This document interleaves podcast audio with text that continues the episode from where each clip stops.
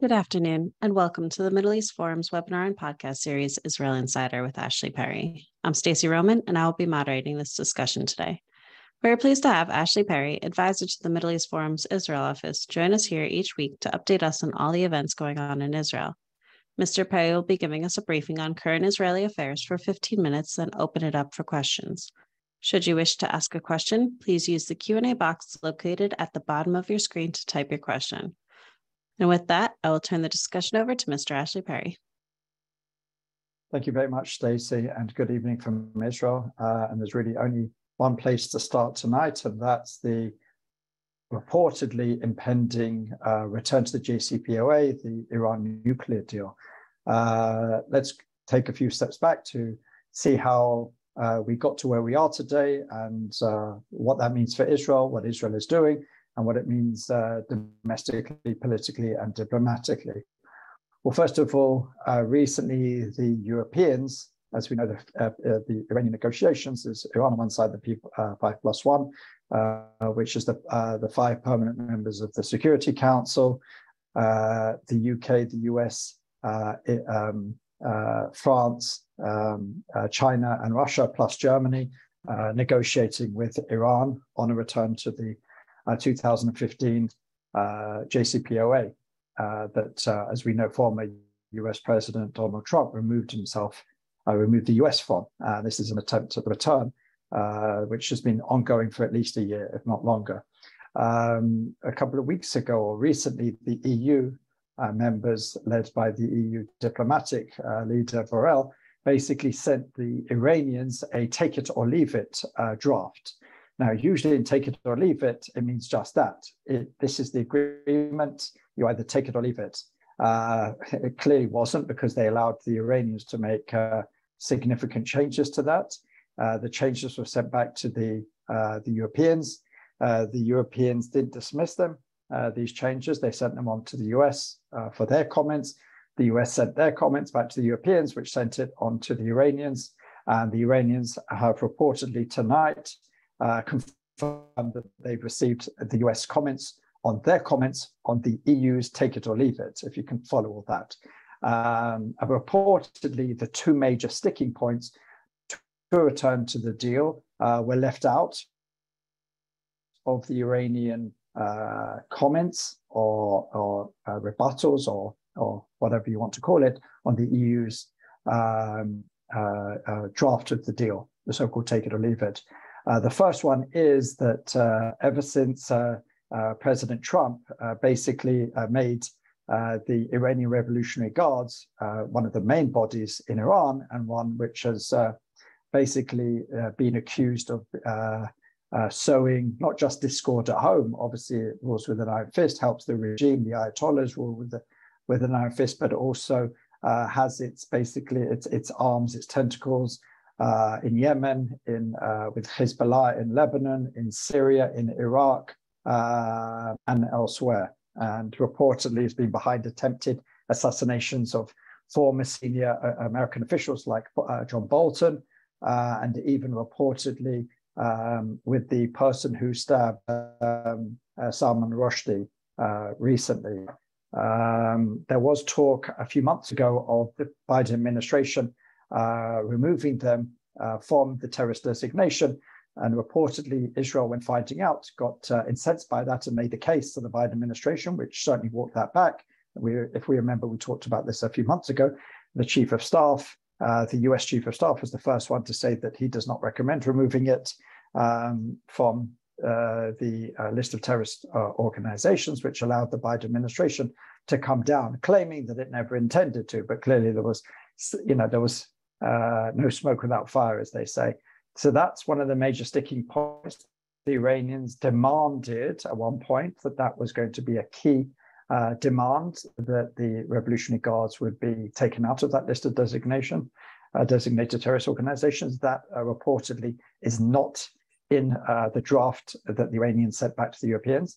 The second uh, point, just as important, is uh, currently the IAEA, the um, international uh, nuclear uh, watchdog, launched um, an investigation against Iran. As, as we know, the IAEA has been following uh, Iranian uh, nuclear ambitions for a number of years. They've had cameras, certain places they're allowed to do spot checks, etc., etc. Well, they found um, nuclear material at a site which was not designated or allowed to uh, be involved in uh, the nuclear research, and the Iranians have not been able to give a credible answer as to why that was. Uh, the IAEA head has basically said that this is uh, an investigation. The, the Iranians have not given a credible answer, um, and the investigation is ongoing. This has obviously embarrassed the Iranians. And Iran did make a demand uh, at one point, uh, it seems, that the investigation would be halted before return to the uh, nuclear deal. Uh, that, is, again, is reportedly not in the latest draft, but uh, you know we're hearing coming out from Tehran that they say it may not be in the agreement, but we will not implement the agreement until that uh, particular demand has been met. So though those two sticking points, reportedly the major sticking points, are no longer in the latest round of drafts, it does seem that uh, we are very, very close. All the noise seems to be that we're very, very close uh, to a return to the JCPOA. Uh, certainly in Israel, there was a feeling that uh, we're very close. Prime Minister Yair Lapid held a press conference today for foreign reporters where he basically said this is a terrible deal. He laid out some of the problems that Israel has, most reportedly that this is going to give sanctions relief uh, to the tune of $100 billion a year um, alternate Prime Minister Naftali Bennett, who we actually haven't heard from pretty much since he resigned, came out uh, because he's supposed to have the uh, case or, or, the, the file in the Israeli government to deal with the Iranian issue. And he came out and quoted the number a quarter of a trillion uh, dollars. So I guess he's probably uh, talking more over a number of years. But certainly that's a massive cash injection to the Iranian economy if this deal will be signed. And while you know the Iranians may say we need that for our economy, for education, for uh, health, and for things like that, it is clear over the years those people have been following uh, what the Iranians have been doing. That much of that budget uh, will be used to buttress uh, their nefarious um, work in the region. Uh, as I said, funding terrorist organization, terrorist regimes. Uh, you know, pushing against Sunni influence uh, trying to win over as many states. This sort of Shiite crescent that uh, has long been spoken about, that is uh, certainly coming together quite nicely uh, for the Iranians. And a return to the agreement would free up a lot of money for these uh, regional ambitions that the Iranians have long held uh, at, a, at, a, at an extremely crucial time. If you look at all those countries, which is which have at least a, a big part under Iranian influence, it's very, very crucial times with uh, Lebanon uh, really facing a massive economic uh, downturn. Um, in, in Yemen, you know, the civil war continues in Iraq. It's, it's a very crucial time with Iranian-backed uh, forces, political forces there, uh, making power plays. Um, and Syria, as we know, continues to be very much under the influence uh, of Iran. So, you know, the Israeli argument is that this is the worst time uh, possible to be giving them sanctions relief, um, etc. Uh, Yair Lapid made that point. He made the point again strongly that Israel is not against any agreement. Israel is against this agreement. They do not feel, Israeli officials do not feel that the West uh, has got enough uh, from, uh, you know, Iranian bad intentions over the years. The fact that Iran uh, has um, weaponized, has pretty much reached weaponized enrichment. Um, there is a talk of returning to the original limits, which I think are 3.25 or 3.75, which are extremely low uh, enriched um, uh, uranium. But the question is what happens to all that has been enriched to much higher percentages, to uh, possible nuclear weapons uh, level enriched uh, uranium.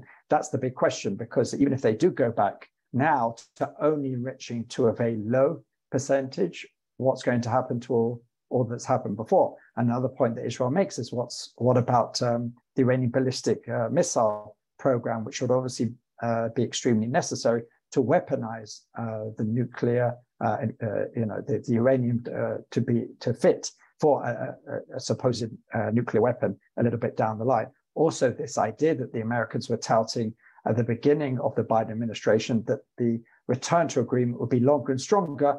We've noticed that there's been far less, if any, uh, voices touting that any longer. It's not longer, and it's certainly not stronger. And this certainly worries uh, Israel. Um, it's certainly also playing out domestically uh, alongside Yair Lapid holding his press conference. Uh, former Prime Minister Benjamin Netanyahu also held a press conference today. It's not uh, like those days where, as Prime Minister, everything that he said would be, you know, would stop the news on all the major news channels. None of them featured it. It was barely, it barely made a, a blip uh, because of everything else that's going on in the Israeli media. But he certainly laid out the case, also politically saying that this is a worse deal than the first one, because obviously, as we know, it was under his tenure that the first one was agreed under former President Obama. Uh, as we remember, Netanyahu went to Congress to try and stop the deal and really went to great lengths, uh, failing to do so. So he's, he's, certainly trying to make political hay out of this um, and will certainly play into his uh, supporters who believe that this government is weak and doesn't stand up to, uh, to the Americans. What we also know is that the National Security Advisor Hulata is in Washington trying to argue against uh, the agreement, or at least at this point, influence it in some way.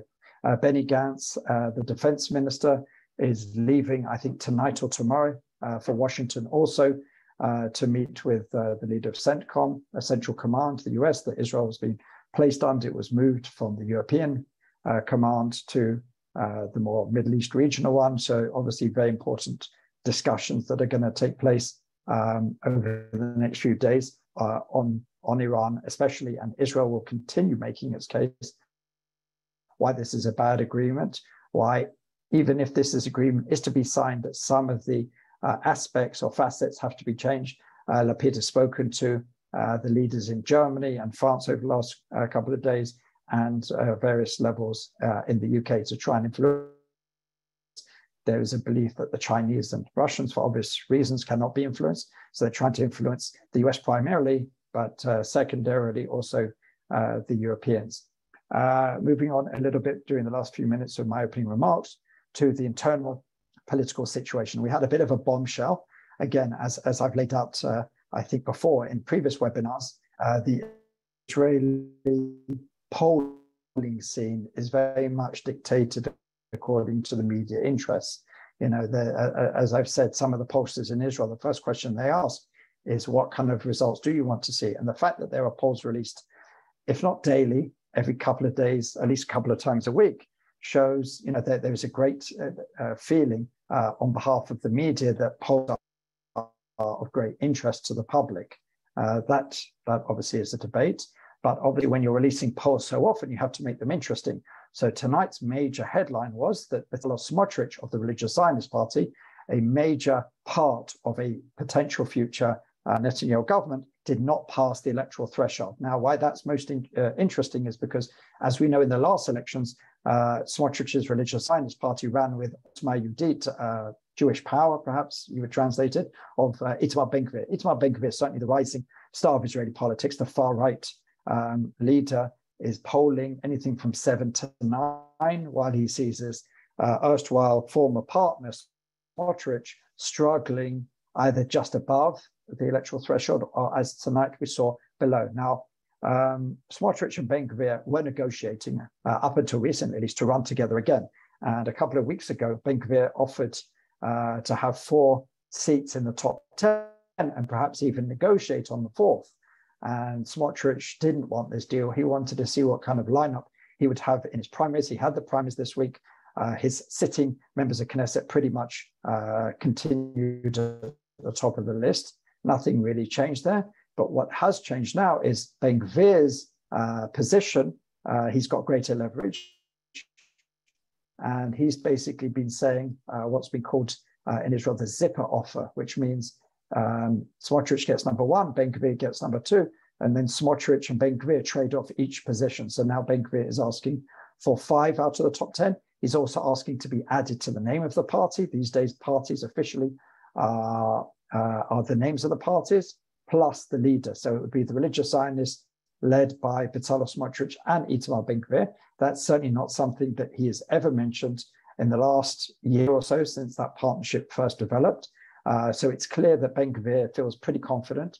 As I said, it's possible that he could end up being the, the fourth largest party after Likud Yesh Atid and um, the Machaneh Mamlechti of Benny Gantz and uh, Gideon Saar and Gadi Eisenkot.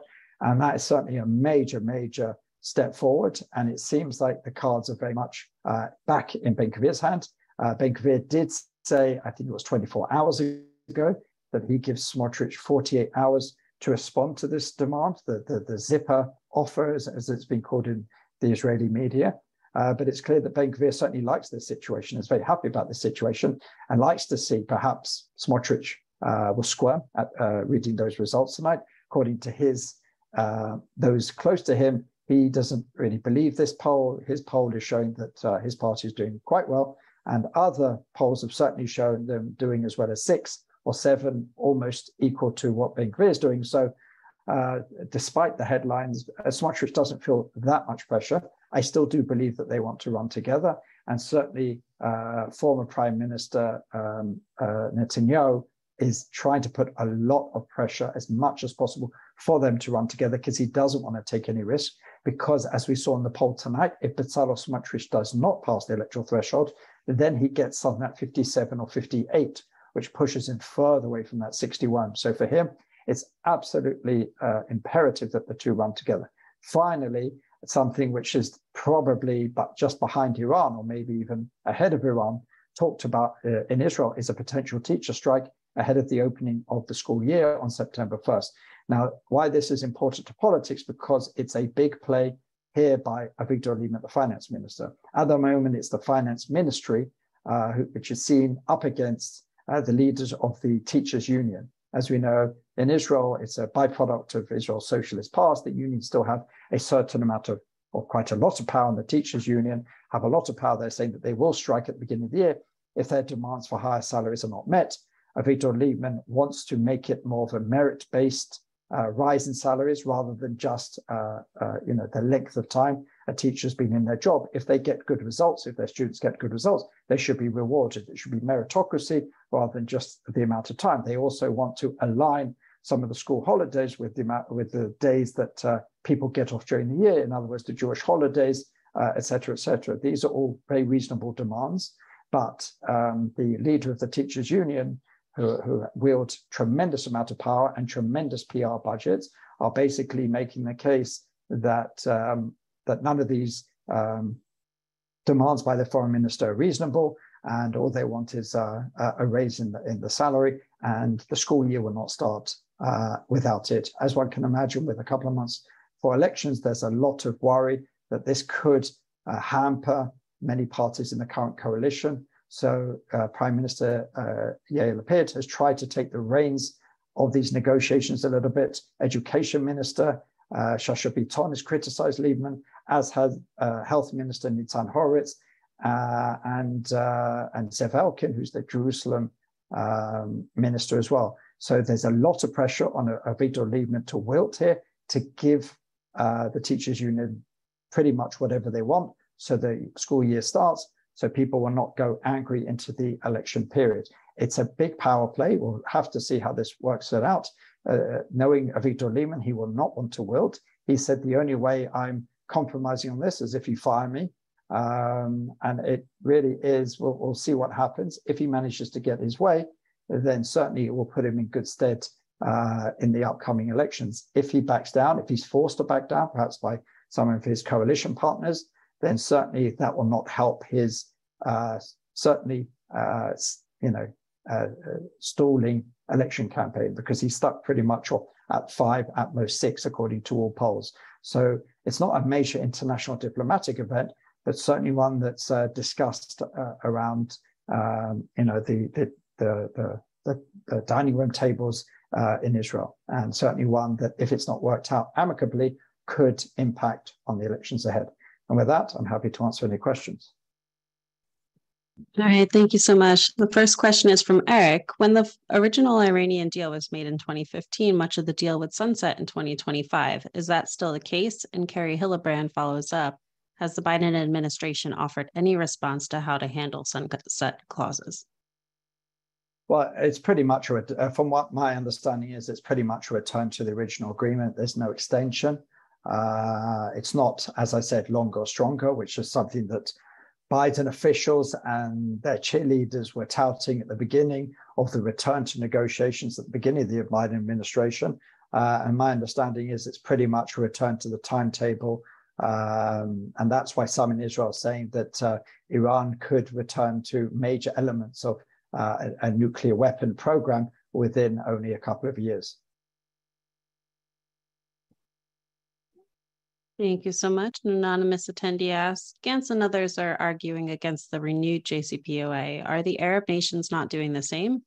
Is there anything specific that Sunni Arab countries are doing to bolster Israel's objections?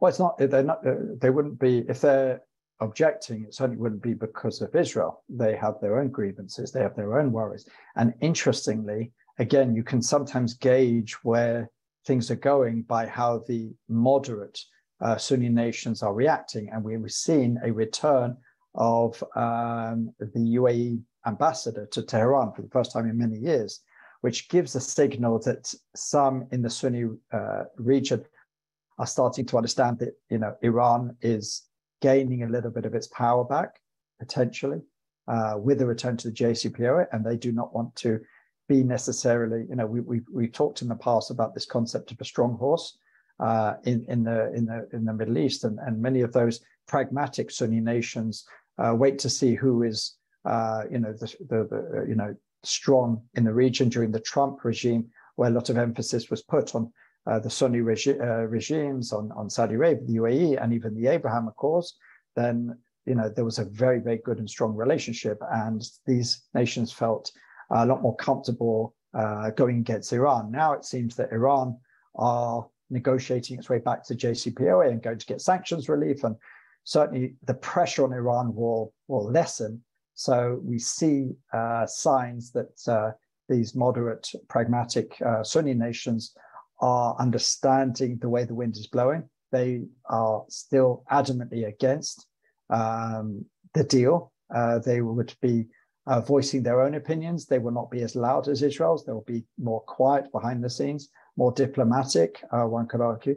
But they're certainly no less worried about uh, a return to this deal, uh, not least for the nuclear, uh, potential nuclear weapons at the end of it, but also the sanctions relief. Because as one can imagine, uh, Iran that's fighting these countries' interests all over the region will suddenly get a massive cash injection. So certainly they will be making their uh, this known uh, to the Americans and the Europeans and even the Russians and the Chinese. And they'll probably have a little bit more leverage than Israel does uh, with those two, two last nations. Um, but they'll certainly be doing it a, lot more quietly than Israel is.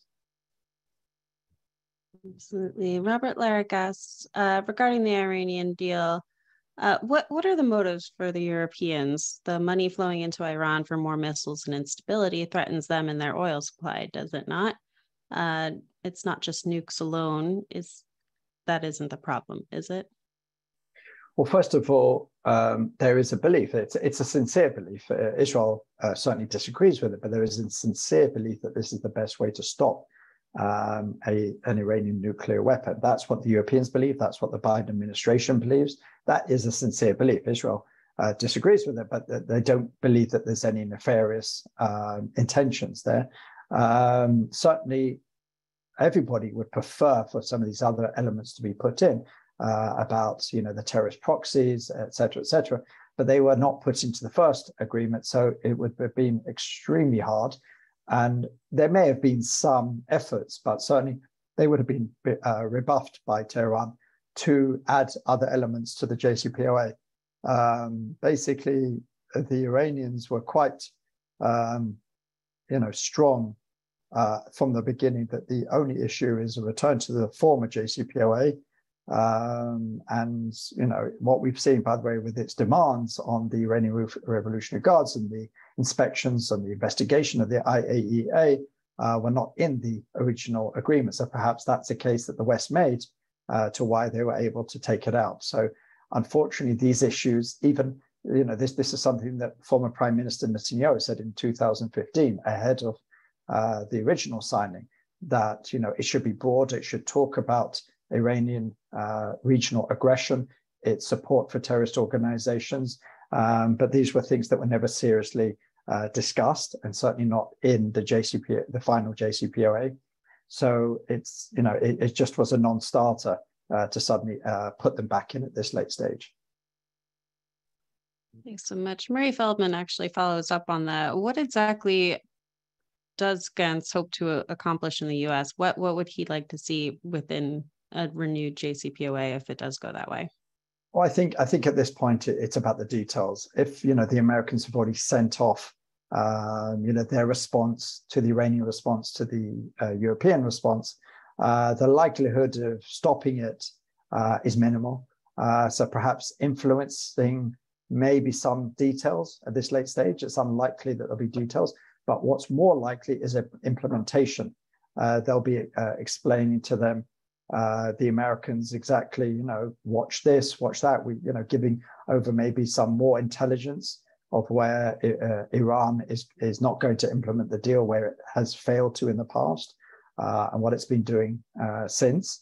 And also, there'll be the, you know, one of the most important things is Gantz will be making the case to the Americans, as Lapid did today, and Bennett has before, and Netanyahu did before that, that Israel is not party to this deal. It does not feel itself constrained by ele- any elements of the deal. And if it feels that it, uh, Iran has got to the point of no return, if they feel that Iran is cheating and moving further towards uh, a, a, a, nuclear weapon uh, capability, then it reserves the right uh, to take whatever actions necessary. And that's a warning that the Americans certainly, uh, that Israel will want to, to, the Americans to hear in person um, uh, and you know see see what the reaction uh, is to that. The interesting thing is um, a Saudi newspaper based in London reported that uh, a few months ago, Israel uh, some training exercises of the Israel Air Force actually entered Iranian airspace. Now, whether it did or not is less important at this point by the fact that um, uh, this was clearly leaked to try and put pressure uh, to show that Israel does have the capability, if necessary, um, to strike Iran. Uh, this will certainly be a message that will that is sent uh, to Washington, to London, uh, to Paris, and to Berlin to show that Israel is still preparing for the possibility, and Israel thinks a very strong possibility that Iran will continue its nuclear weapons program, and uh, it may get to a point where Israel will uh, feel the need uh, to stop it militarily. Absolutely. So I'm sure you just you just answered this question, but Larry Greenberg asked in, in not so many words, uh, has Israel publicly announced that it is not bound to any agreement to which it is not a party? Well, yeah, I mean, first of all, it's obvious if it's not a signatory to a deal, it's not bound by it. Uh, but I, I, should caveat my previous remarks. What is clear is after the 2015 uh, regional JCPOA was signed, it did limit Israel's ability uh, to a certain extent.